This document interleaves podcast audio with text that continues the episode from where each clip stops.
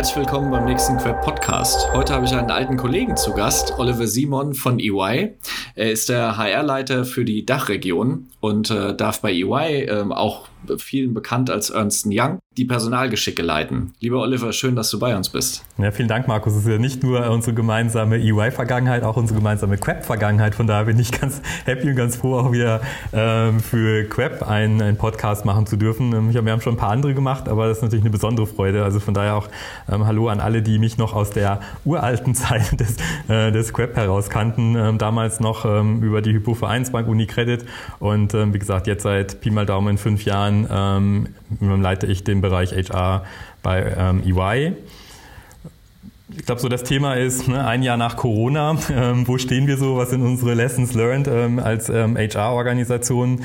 Ähm, vielleicht nochmal so für alle. Wir waren, glaube ich, äh, neben Webasto das erste Unternehmen im, im Hotspot im letzten Jahr. Ähm, und wir haben es geschafft, tatsächlich äh, bis zu den Tagesschau-Nachrichten und den Tagesthemen ähm, Ende Februar. Ähm, Der Karneval in Düsseldorf. Weil, weil, genau, weil wir halt ein, nach Webasto das zweite Unternehmen waren, das ähm, tatsächlich einen ähm, Standort sehr schnell schließen musste und noch vor der großen Welle und noch vor dem großen Lockdown.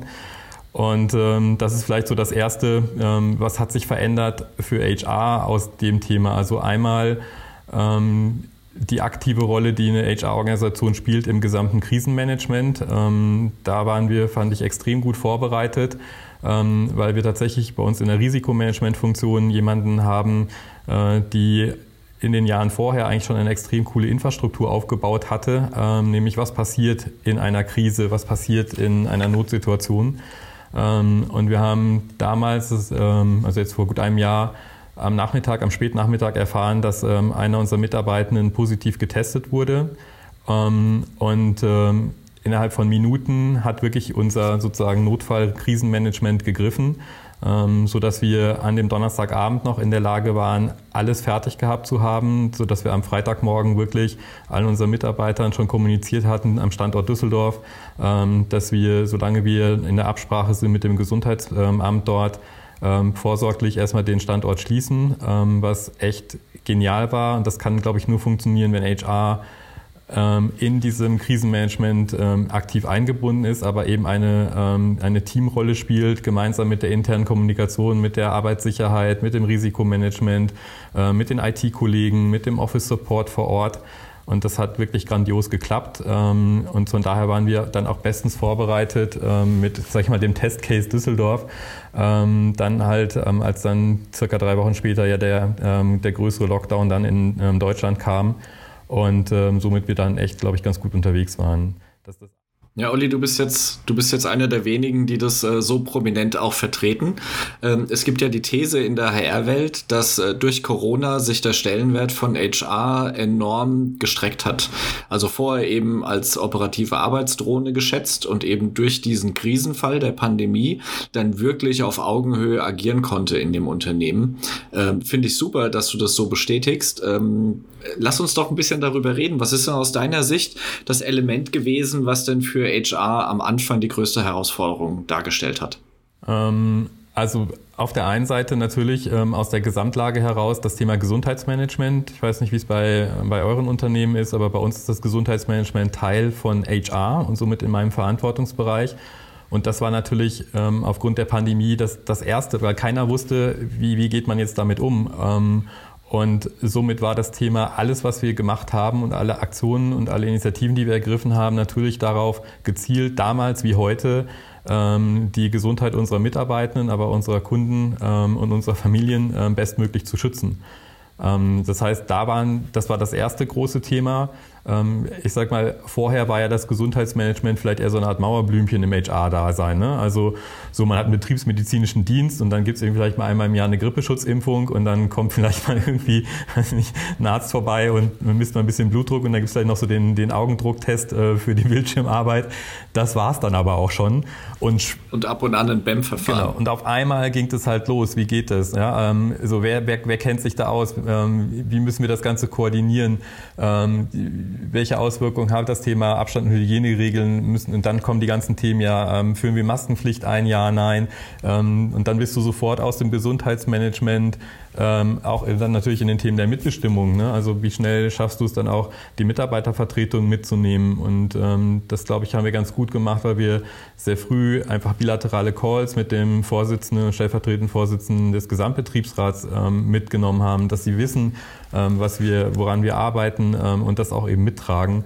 Weil Krisenmanagement heißt für mich wirklich, äh, in der, in der Krise und in schweren Zeiten zusammenzustehen und ähm, alle auf ein Ziel hinaus ähm, ausgerichtet zu sein, nämlich, und das war das oberste Ziel, erstmal das Gesundheitsmanagement.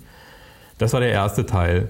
Ähm, dadurch, dass wir natürlich eine Professional Service Firm sind, war das jetzt für uns nicht die große technische Herausforderung. Also da, glaube ich, muss man ehrlicherweise sagen, sind und waren wir natürlich eine sehr privilegierte Branche, ja, ähm, weil unsere Kolleginnen und Kollegen natürlich schon vorher ähm, die Möglichkeit hatten, zu Hause zu arbeiten, beim Mandanten zu arbeiten oder eben im Büro zu arbeiten. Also ich sage mal, dieses Thema der, des, Alle haben die richtige Hardware und die richtige genau, Software. Ja, also ähm, wenn ich das mit anderen Unternehmen vergleiche, mit denen wir auch im Austausch waren, die erstmal gucken mussten, wo kriegen wir jetzt auf einmal 8.000, 10.000, 12.000 Laptops her.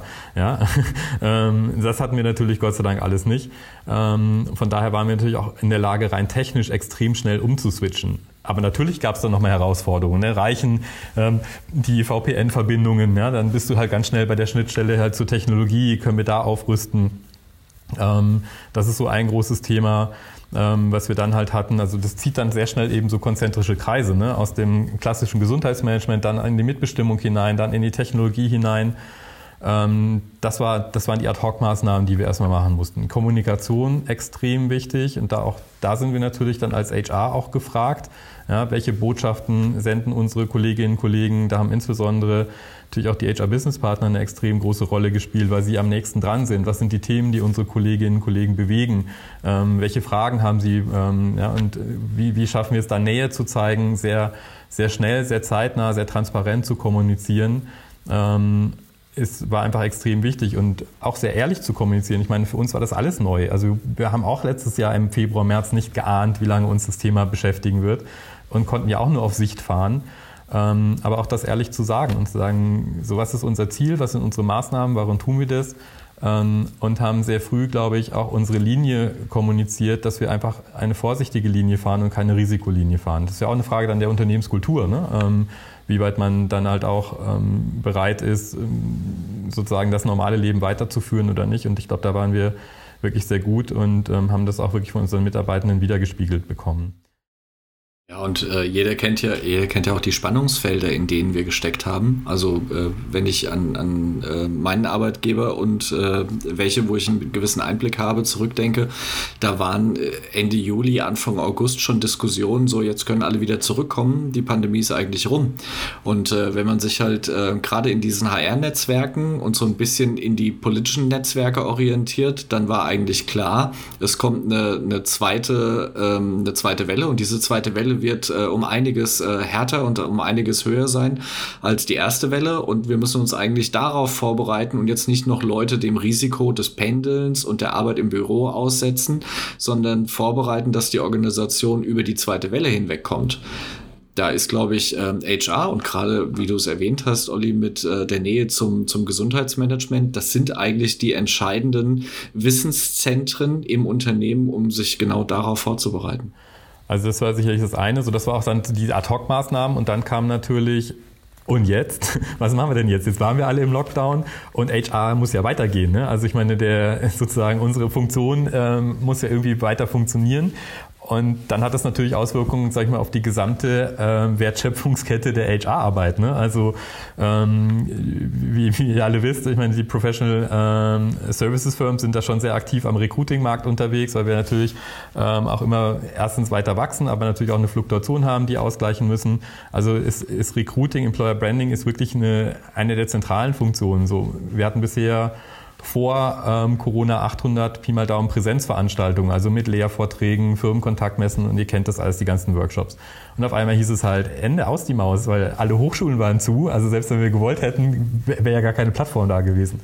Also wie switchen wir dann ganz schnell mit den Kooperationspartnern, mit den Hochschulen um von Präsenz auf virtuelle Veranstaltungen? Und das vielleicht auch so ein bisschen, ich weiß nicht, wie eure Erfahrung ist. Ähm, das klingt jetzt ja so trivial, aber die Frage ist, ähm, welche Technik hängt denn dahinter? Jede Hochschule hatte auf einmal irgendwas anderes. Die einen haben es mit Skype gemacht, die nächsten haben es mit Teams gemacht, die anderen haben es mit Zoom gemacht, die nächsten hatten gar keine Lösung.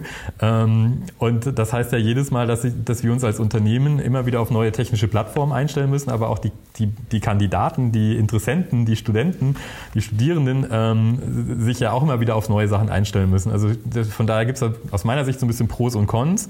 Wenn wir das ganze Thema Employer Branding Recruiting nachdenken, wir haben natürlich die Möglichkeit, dass wir nicht mehr physisch an diesen Firmenkontaktmessen sind, sondern eine größere Reichweite bekommen auf der einen Seite.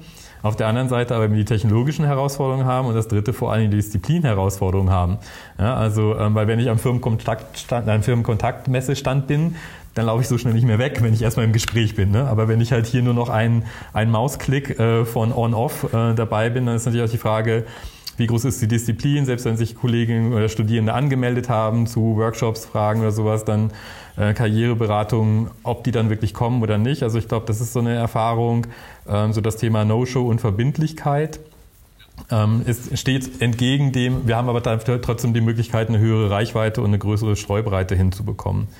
Also das mal so auf dem, ja, und die Herausforderung ist natürlich, wie schaffst du es dann auf solchen technologischen Plattformen tatsächlich Unternehmenskultur und deine Employee Value Proposition wirklich rüberzubringen, auch glaubhaft rüberzubringen. Weil da fehlt ja, also der, der persönliche Kontakt fehlt da natürlich. Eigentlich müssen wir dankbar sein, Olli, dass wir nur 426 Hochschulen betreuen müssen. Ja. Stell dir vor, du müsstest mit 4500 Schulen zusammenarbeiten, die alle ihre eigenen Systeme haben. Die dann noch weniger Und, funktionieren, ähm, wie wir alle gerade sehen. Ich mit meinen ich mit meinen zwei Kindern und Homeschooling, ich kann dir da ein Lied von singen, aber das ist heute Gott sei Dank nicht unser Thema. Aber Digitalisierung und gerade was, was Standards angeht, ähm, in der äh, distanzorientierten Arbeit eines Arbeitgebers mit eben den relevanten ähm, Anwendergruppen, wie zum Beispiel die Hochschulen, wo man ja mit den Studierenden im Austausch war in der Vergangenheit und hat dort auch Vorlesungen gehalten und war, war ähm, also Teil de, des Lehrkörpers und auf einen Schlag geht das halt alles nicht mehr. Ich glaube, das ist echt eine große Herausforderung. Ja, also das ist sicherlich beim Thema Employer Branding, so Recruiting geht dann weiter. Ne? Wie machst du das mit Interviews? Ja, nein. Ähm, also das fand ich hat zumindest mal einen extrem guten Push gegeben, ähm, weil ich bin eigentlich schon ein großer Freund davon, auch äh, von virtuellen Interviews. Ähm, und da hat sich ja keiner so wirklich rangetraut. Ne? Nein, wir müssen erstmal die Leute sehen und mein, ob du dann hinterher das, das entscheidende Einstellungsinterview im physischen Kontakt machst, ist ja nochmal eine andere Geschichte. Aber brauche ich wirklich eine, eine Interviewkette von vier, fünf, sechs, sieben Interviews und muss den armen Kandidaten oder die arme Kandidatin dann vier, fünf, sechs Mal an irgendwelche Standorte zu irgendwelchen Halbstundengesprächen anreisen lassen. Ähm, also ich glaube, da haben wir alle eine ganze Menge gelernt. Also wir sind mittlerweile bei über 95 Prozent äh, wirklich nur noch virtuelle Interviews zu führen. Äh, wir machen nur noch auf Senior Ranks ähm, die finalen Einstellungsinterviews ähm, im physischen Interview und auch nur dann, wenn alle Gesprächsbeteiligten auch ihr Einverständnis geben dazu. Also wir zwingen auch niemanden, sagen, du musst jetzt aber zu uns kommen, ähm, sondern da, auch dort ähm, ist natürlich das höchste ähm, Gut die Gesundheit einfach aller Beteiligten in diesem Gesamtprozess. Ähm, und jetzt denk mal fünf Jahre zurück, wie die Stimmung ähm, im Unternehmen war gegenüber Videointerviews. Ja. Also da, da, war ja eine große Ablehnung, genauso wie es die Ablehnung in Teilen ja auch äh, wegen Homeoffice ähm, gab, genauso wie die Ablehnung existierte, dass Trainings, die nicht in einem Klassenraum stattfinden, nicht die gleiche Wertigkeit haben wie ein Webinar. Und jetzt, 13 Monate nach ähm, der, der Pandemie und 12 Monate nach dem ersten Lockdown, da sieht die Welt ganz anders aus. Personalarbeit hat sich wunderbar digitalisieren können. Ja. Also das ist dann halt so ne, der nächste Teil, also wenn wir dann über die Mitarbeitenden selber sprechen, ähm, ich glaube so der die größte Herausforderung, ähm, finde ich, ist das Thema Onboarding. Also wenn du sozusagen im, im gesamten Anbahnungsprozess nur virtuell unterwegs warst und dann halt in die Organisation kommst, die, die du dann auch nur virtuell erlebst, ähm, das ist sicherlich tatsächlich die größte Herausforderung, ähm, jemanden in die Unternehmenskultur dann wirklich zu bringen, in den Teamspirit zu bringen, aber auch in, in sag ich mal, den Arbeitsmodus, äh, die Unternehmenskultur zu bringen. Da haben wir sicherlich noch eine ganze Menge zu tun. Ähm, wir versuchen das sehr individuell ähm, weil jeder ähm, Einsteiger, jede Einsteigerin bei uns, die, der die neu einsteigen, ähm, immer zwei sozusagen Ansprechpartner an die Seite bekommen. Ähm, den sogenannten Buddy, das ist eher so der, sag ich mal, Integrationsmanager auf Augenhöhe und der ähm, Counselor, der dann eher die formale Führungsverantwortung hat. Ähm, und dieses Dreier-Zusammenspiel ist, glaube ich, extrem wichtig. und auf der anderen Seite muss man ja auch sagen, ähm, das klingt jetzt alles so schwarz-weiß, ne? vor Corona, nach Corona. Ähm, wir dürfen ja auch nicht vergessen, ähm, dass wir auch jetzt schon in, zumindest mal in einer Art Hybridwelt unterwegs sind. Also unsere Büros sind nicht geschlossen. Ähm, sondern wir haben ähm, natürlich alles dafür getan, um uns an die äh, Abstands- und Hygieneregeln zu halten und die Spielregeln äh, zu verändern. Wir haben die Hälfte der Arbeitsplätze gesperrt, wie wahrscheinlich viele von euch auch. Wir haben äh, die Kapazitäten in den Besprechungsräumen reduziert und so weiter. Aber wir haben unsere Standorte nicht geschlossen. Also wir haben jetzt irgendwie keinen kompletten Shutdown gehabt. Das heißt, ähm, auch dort, es gibt immer wieder Möglichkeiten, sich auch zu treffen. Natürlich dann eben in, in kleineren Teams, in kleineren Gruppen äh, mit, den, mit den Abstandsregeln. Ähm, aber wir müssen ja auch schon ehrlich sein, dass wir tatsächlich, wenn ich jetzt mal vergleiche, weil ich habe ja auch sehr viel Austausch mit meinen Kolleginnen und Kollegen ähm, im, im europäischen Ausland, wenn wir mal Deutschland vergleichen mit Italien oder Spanien, also ich habe äh, neulich mal eine italienische HR-Kollegin gesprochen, ähm, die musste 300 Euro Strafe zahlen letztes Jahr, weil sie statt 250 äh, statt 200 Meter 250 Meter von ihrer Wohnung entfernt äh, mit ihrem Ehemann erwischt wurde. 300 Euro jeder. Ja, und sie durften ja nur eine Stunde raus und eben nur in diesen Umkreis. Und äh, das, das haben wir ja Gott sei Dank nicht gehabt und sind ja trotzdem bisher eigentlich ganz gut durch die, durch die Zeit durchgekommen. Also das muss man, glaube ich, auch zur Ehrlichkeit nochmal sagen dass wir ja nicht in einem Null sozusagen Präsenzszenario sind, sondern in einem extrem vorsichtigen Szenario. Aber ähm, auch das sehen wir. Ähm, unsere Büros sind trotzdem weit, weit unter der Kapazitätsgrenze. Also wir haben im Schnitt bei uns 10 bis 15 Prozent der Kolleginnen und Kollegen in Deutschland sind im Büro, obwohl wir 50 Prozent Kapazitätsplätze hatten, was wiederum zeigt auch ne, A, das Thema Akzeptanz des Homeoffice, aber B natürlich auch das Thema Vorsichtigkeit und Schutz Bedürfnis, ähm, dann doch lieber zu Hause ähm, mehr zu arbeiten oder eben halt dann nicht ähm, ins Büro zu kommen. Ich glaube auch gar nicht, dass es ehrlicherweise das Büro selbst ist, sondern eher die Anreise zum Büro. Ne? Also habe ich wirklich genau, Bock, mich in, in öffentliche Verkehrsmittel zu setzen? Ja, nein. Ähm, das ist eher, ähm, glaube ich, die große Herausforderung. Und dann, so wie du auch gesagt hast, natürlich das ganze Thema dann also wenn wir die, die Wertschöpfungskette durchgehen, ne, Employer Branding, Recruiting, Onboarding, sind wir natürlich dann beim ganzen Thema Learning. Ähm, da haben wir alle schon begonnen, aber das hat tatsächlich nochmal einen richtigen Schub gegeben, ähm, auch wirklich mal ein paar alte Zöpfe abzuschneiden. Ja, also Learning ist bei uns wirklich in den Professional Service Firms ähm, ein Riesenthema, weil wir natürlich auf der einen Seite äh, stark reguliert sind, äh, gerade in der Wirtschaftsprüfung, in der Steuerberatung. Ähm, und jeder Trainer, jede Trainerin hatte natürlich äh, sozusagen das Hoheitsrecht für ihr oder sein Training. Das kann nur sein und ich brauche die Leute vor Ort. Ähm, und auf einmal mussten sie alle lernen, dass sie ihr, ihr, ihr Thema oder ihr, ihre, ihre, ihr Wissen in einer ganz anderen Art und Weise vermitteln mussten. Ähm, also das fand ich echt ganz cool, muss ich ehrlicherweise sagen, weil wir haben seit Jahren versucht, das äh, zu forcieren und jetzt gab es keine andere Wahl mehr. Ähm, und klar sind einige Trainings auch abgesagt worden, weil natürlich sagen wir die ganzen Persönlichkeitstrainings und so, da tut man sich dann schon schwer. Aber technisch, fach, technische, fachliche Trainings und, sag ich mal, klassische Stoffvermittlung, wie es in der Schule und in der Hochschule auch da ist, kann man wunderbar in virtuellen Formaten machen. Und ähm, selbst große Skeptiker bei uns haben sich mittlerweile überzeugen lassen und einige sogar, so wie du auch gesagt hast, gesagt haben, wow, das ist cool, das ist eigentlich besser als vorher. Ja, und wir sind ja mittlerweile in der Technologie auch beim Learning viel weiter und nicht nur zu sagen, es gibt diese Klick dich frei ähm, Compliance-Tests, die jedes Unternehmen hat, ne? so klick, klick, klick und dann mache ich fünfmal dasselbe und irgendwann kommt hinten das raus, sondern Du kannst ja mit, mit viel, viel äh, mehr Formaten, mit virtuellen Klassenräumen, mit ähm, Mural, ähm, Design Thinking Sessions und so. Also da kommt ja neue Methode mit neuer Technologie und mehr Spaß am Lernen ja irgendwie zusammen. Und das finde ich hat eigentlich einen ganz guten Schub gegeben. Ja, ich glaube auch das Bewusstsein für die Wertigkeit einer digitalen Unterhaltung hat sich durch Corona natürlich auch ändern müssen. Und ähm, das, was für, für mich wirklich eine der, äh, der wesentlichen Erkenntnisse der letzten zwölf Monate gewesen war, viele der Glaubenssätze, die gerade ältere Führungskräfte vor sich hergetragen haben, wie zum Beispiel nur jemand, der lange im Büro ist, ist jemand, der hart arbeitet und gut performt.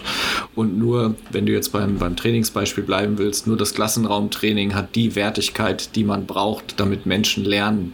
Und ähm, diese Glaubenssätze haben sich als äh, eine total aus der Zeit gefallene Folklore herauskristallisiert. Und die Pandemie hat uns ja gezwungen, loszulassen, gerade auch von Führungsgrundsätzen, die eben sehr präsenzorientiert gewesen sind. Und mittlerweile ist es ähm, das, was bei EY und im Professional Services im Allgemeinen eigentlich schon seit Jahren und Jahrzehnten normal ist, dass man eben auf Distanz führt, weil die Kollegen eben auf dem Projekt JWD sitzen und eben nicht neben mir im Nachbarbüro oder im Großraumbüro zwei Tische weiter.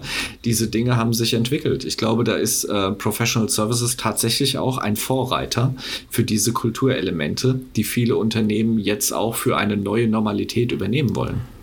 Wo siehst du denn da bei der neuen Normalität ähm, zumindest Erkenntnisgewinne, wo du äh, mit EY den Vorsprung siehst? Na gut, also ich glaube, also ein bisschen Wasser in den Wein muss man schon gießen. Ähm, so wie du auch gesagt hast, es gibt ja nicht nur die alten Glaubenssätze, die du gerade zitiert hast, ne? also mit Präsenzkultur und nur Lernen im Klassenzimmer dazu gehören ja nicht nur die Glaubenssätze, sondern auch die Glaubensvertreter und Vertreterinnen. Die haben wir auch. Ja, also es gibt schon, also wir sind jetzt hier nicht, äh, also auch aus HR-Sicht heraus nicht Paradise Island sagen, alle äh, sind super dabei und cool, dass ihr das alles macht und wir sind voll dabei. Also wir haben hier schon auch gegen Widerstände zu kämpfen. Wir sind halt hier in einem Kulturwandel ähm, und wie wir alle wissen, in einem, in einem Change-Prozess ähm, gibt es halt ein paar, die vorne sind, ein paar, die mitlaufen und ein paar, die aber halt auch ähm, als Betonblock an deinen Fersen kleben ähm, und versuchen, jeden Fortschritt zu verhindern und zu vermeiden. Also ähm, das auch in aller Offenheit und Ehrlichkeit. Also ich glaube, das wäre wäre fatal, wenn wir sagen, hier ist alles super und alles easy. Also wir haben da schon auch äh, auch unsere Widerstandsnester, gegen die wir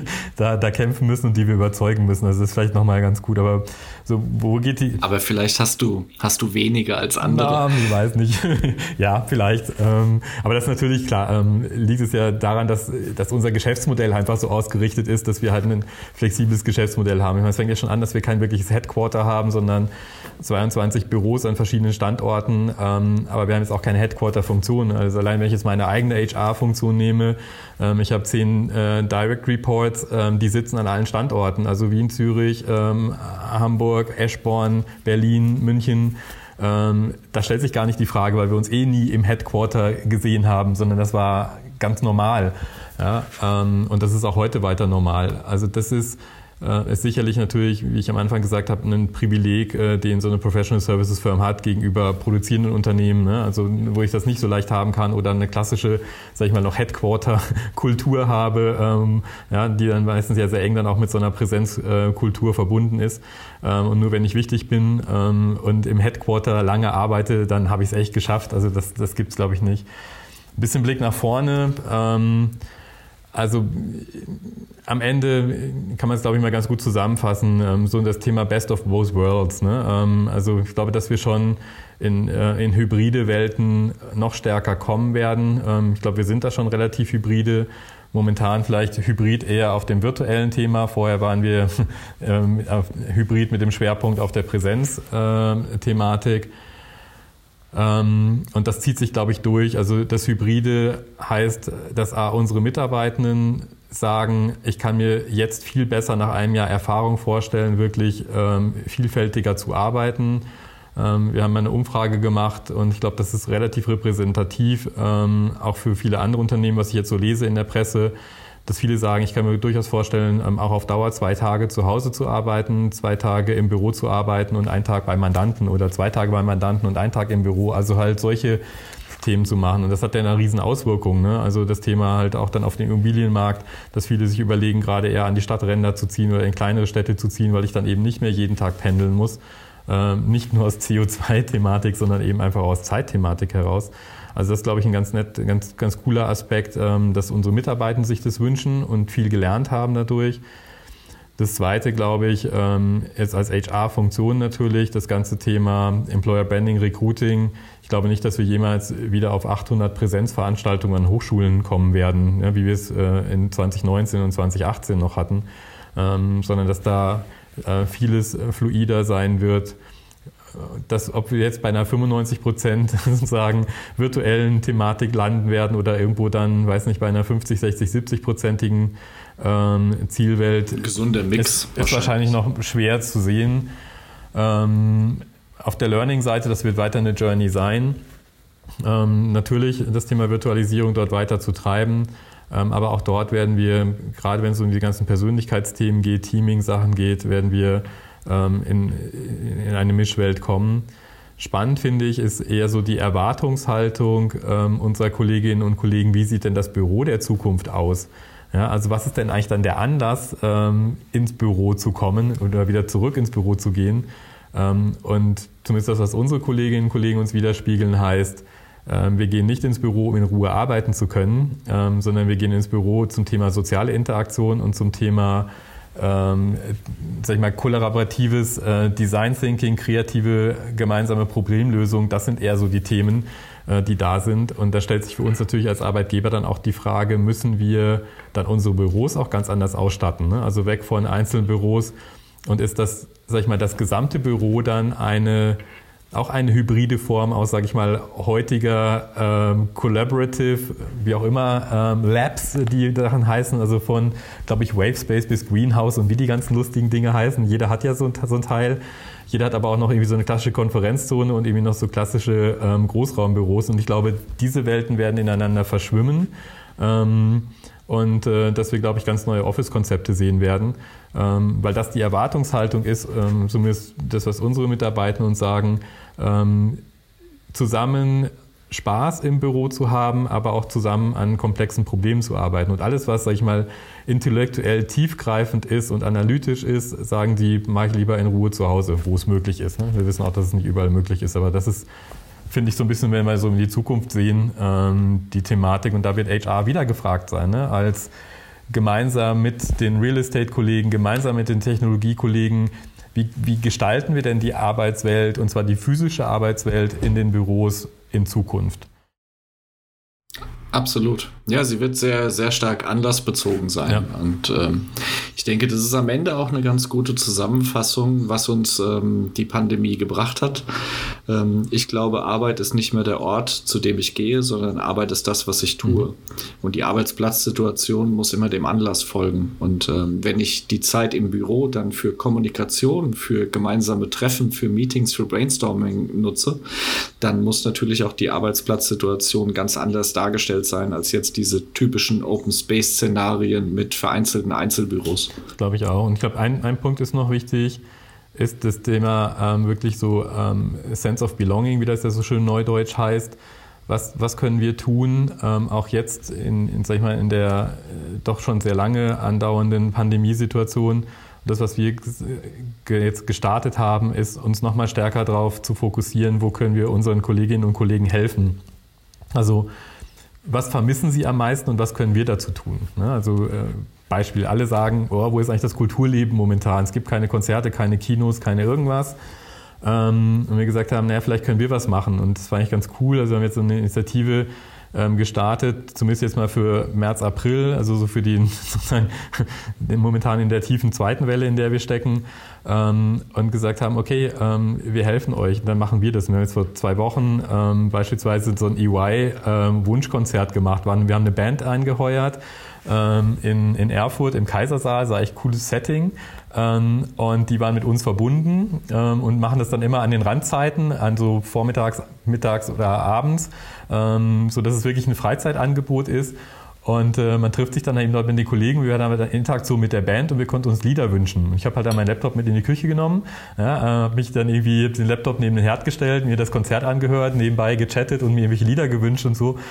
Und ich glaube, solche Dinge sind so die kleinen Sachen. Und ich glaube, das ganze Thema jetzt gemeinsame Gin-Tastings und Wine-Tastings und hast du nicht gesehen, ist alles da. Aber ich glaube, auch dort sollten wir als, als HR ein Stück weit mutig sein, vielleicht auch mal Dinge zu tun, die jetzt nicht originär nur mit Learning, Training und dem Unternehmen selbst zu tun haben, sondern nochmal zu horchen, was, was erzählen uns unsere Kolleginnen und Kollegen, was vermissen sie am meisten und was können wir vielleicht tun, ähm, um da ein bisschen Hilfe zu geben und diesen Disconnect ähm, besser hinzubekommen, weil das ist, glaube ich, die große Herausforderung. Ähm, ja, alle gucken jetzt seit mehr oder weniger elf Monaten von, glaube ich, morgens acht bis abends um acht irgendwie in diese Kiste ähm, und mal lächelt dich ein Zoom-Lächeln an, mal ein Teams-Lächeln und mal ein Skype-Lächeln.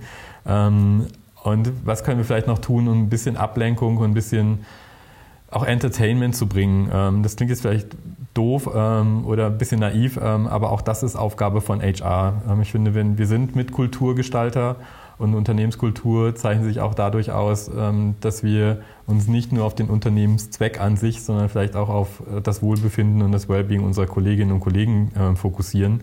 Ähm, das wären für mich so die zwei Sachen, ähm, so die, die Zukunft. Ne? Einmal dieses Thema der hybriden Arbeitswelt, auf der anderen Seite aber vielleicht haben wir auch alle nochmal gelernt in den letzten Wochen und Monaten, nochmal stärker hinzugucken ähm, auf die Bedürfnisse und Bedarfe unserer Mitarbeitenden und zu versuchen, auch unsere Unternehmenskultur und unsere Aktionen dorthin auch zielgerichteter auszurichten. Olli, das war ein wertvoller Appell und ein schöneres Schlusswort kann ich mir eigentlich gar nicht vorstellen. Ich danke sehr für deine Zeit und hoffe, dass die Hörer das ein oder andere mitnehmen. Das war der Quad Podcast mit Oliver Simon. Olli, vielen lieben Dank. Danke dir und liebe Grüße an alle Quabbies und an alle, die zuhören und sich einschalten. Lieben Dank.